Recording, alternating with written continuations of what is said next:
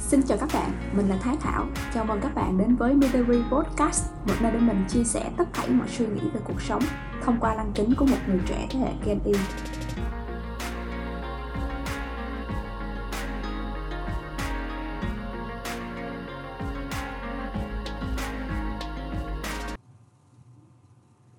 Một ngày nọ mình lướt Instagram và phát hiện ra hội bạn thân của mình tối hôm qua đi chơi check-in ở một cái nhà hàng kia họ đi ăn mà không có rủ mình. Rồi mình lướt xem Facebook mình thấy một số bạn bè khác thì chia sẻ ảnh đi Đà Lạt. À, nào là đồ ăn nào là những homestay cực đẹp. Cắm trại qua đêm rồi có một số nhóm người khác thì đi trekking ở Tài Năng Phan Dũng. Khi mình thấy những hình ảnh đó thì mình tự hỏi là tại sao mình lại chưa thử những cái trải nghiệm này? Nhìn cũng thấy tuyệt cũng thấy thú vị. Rồi đến uh, ngày hôm sau mình đến công ty thì mình nghe mọi người bàn tán về drama đang tranh cãi trên mạng xã hội gần đây giữa một CEO nữ và một danh hài nổi tiếng. Mình có vô tình thấy khi lướt Facebook về cái nội dung này rồi, nhưng mà mình cũng không biết rõ chi tiết là gì. Tại sao mọi người lại quan tâm vậy ta? Và mình vội vàng search Facebook, search Google để tìm hiểu. Bạn có thấy các câu chuyện này của mình quen giống như các bạn không? Cảm xúc của bạn vào những lúc đó là như thế nào? Mình thì mình thấy lo lắng như là mình đang bị tụt hậu nè. Mình sợ khi mình đang ngồi làm thì có biết bao nhiêu thứ thú vị đang trôi đi ngoài kia. Mình thấy hơi khó chịu, hơi tức tối và mình tìm mọi cách để không bỏ lỡ những sự kiện đang diễn ra. Nhưng mà có một tin vui là không chỉ mỗi mình mình và các bạn cảm thấy như vậy đâu. Cảm giác nghiện được biết và thèm những thứ mình không có, nó phổ biến đến nỗi mà người ta đặt cho nó một cái tên gọi là FOMO. Chủ đề hôm nay mà mình muốn chia sẻ đó là hội chứng FOMO, Fear of Missing Out, hội chứng sợ bị quên lãng. Đây là một khái niệm mà hướng chúng ta tới tìm những cái thứ tuyệt vời hơn và cho rằng người khác luôn vui vẻ, hạnh phúc, có những trải nghiệm tốt hơn. Rồi chúng ta tự nhận mặt bản thân mình. Hiệu ứng này thực chất nó sinh ra là do trí tưởng tượng của con người chúng ta thôi. Nó khiến chúng ta tin là thứ tuyệt vời hơn vẫn đang ở phía trước và mình phải làm mọi cách để có được nó. Hay vì cứ ngồi im chờ đợi, hay ngồi im nhìn người ta trải nghiệm. Và rồi chúng ta đưa ra những quyết định dựa trên cảm tính, chứ không phải nhu cầu thực tế hay mong muốn của bản thân nữa.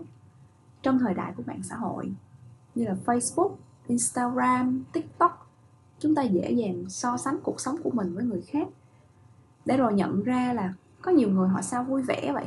Rồi họ hạnh phúc quá, họ mặc đồ đẹp quá, họ đi xe sang, họ xài đồ đắt tiền. Đó cũng là lúc mà FOMO xuất hiện. Chúng ta làm mọi thứ nè, tốn tiền bạc, thời gian để được giống như người khác. Chúng ta thấy họ đi ờ, côn đảo và chúng ta cũng tìm cách đặt vé đi côn đảo. Chúng ta thấy họ đang đọc một cuốn sách. Chúng ta cũng tìm cách đặt cuốn sách đó về, mặc dù biết là mình không phải là người thích đọc sách ai cũng mắc phải FOMO theo cách này hay cách khác. Thậm chí là bản thân mình cũng vậy. Chỉ có điều là mỗi người chúng ta hướng tới những mong muốn khác nhau.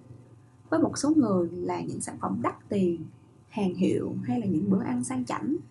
Với một số người khác là những thành tựu cá nhân, như là làm trưởng phòng khi mới 27 tuổi, mua nhà chục tỷ khi chưa đến tuổi 30 có ô tô sau khi đi làm được 2 năm, vân vân và mấy mây còn mình á, mình bị dằn vặt và nhiều lần suy tư khi thấy các bạn cùng tuổi, lần lượt sanh em bé sau khi lập gia đình. Họ đều chọn năm đẹp, tuổi đẹp. Mình sợ mình đã bỏ lỡ giai đoạn làm mẹ đẹp nhất trong cuộc đời. Mình tự hỏi liệu sau này mình có hối hận hay không? Lỡ sau này không có một năm đẹp nào để sinh con, hay mình không thể sinh kịp hai con trước năm 35 tuổi? Mình sợ rất nhiều. Và chúng ta đang khổ sở đem cuộc sống của mình so sánh với những thứ xịn nhất mà người khác show lên mạng so sánh với những gì mà họ trải nghiệm. Các bạn ơi, mình nhận ra là trên đời thì chẳng có gì hoàn hảo, chẳng có một điểm đến nào mà mọi thứ đều 10 trên 10 chẳng có người bạn đời nào mà không có gì chê trách và cũng chẳng có những thứ tuyệt vời khi mình mua xong sẽ chẳng muốn mua gì khác. Mình học được cách thức đơn giản nhất để loại bỏ FOMO, đó chính là dừng ngay những mơ mộng và những thứ viễn vông mà mình không cần trong cuộc sống. Trước mỗi khi đưa ra quyết định về một thứ gì đó mình đã hỏi bản thân mình thật kỹ, liệu mình có cần nó hay không? Thứ phù hợp với người khác, chưa chắc đã phù hợp với mình. Tốt hay xấu chỉ mang tính tương đối mà thôi. Mình đã ngừng follow một số người bạn liên tục khoe khoang trên facebook. Những người hay đăng tải những thứ hoàn hảo nhất của họ để mọi người chú ý và ao ước. Thay vào đó, mình chăm follow những trang chuyên môn hơn. Mỗi ngày mình đọc thêm những thông tin bổ ích, mình hoàn thiện bản thân trở nên tốt hơn và mình cảm thấy biết ơn những gì mình đang có. Mình tự tin với những sự lựa chọn và quyết định của hiện tại. Cuối cùng thì mình muốn tặng các bạn một câu nói mà mình rất thích khi từng đọc ở đâu đó là ai cũng có những cái ước mơ riêng. Tại sao chúng ta phải bỏ cả tuổi thanh xuân cùng tiền bạc để đuổi theo giấc mơ của người khác?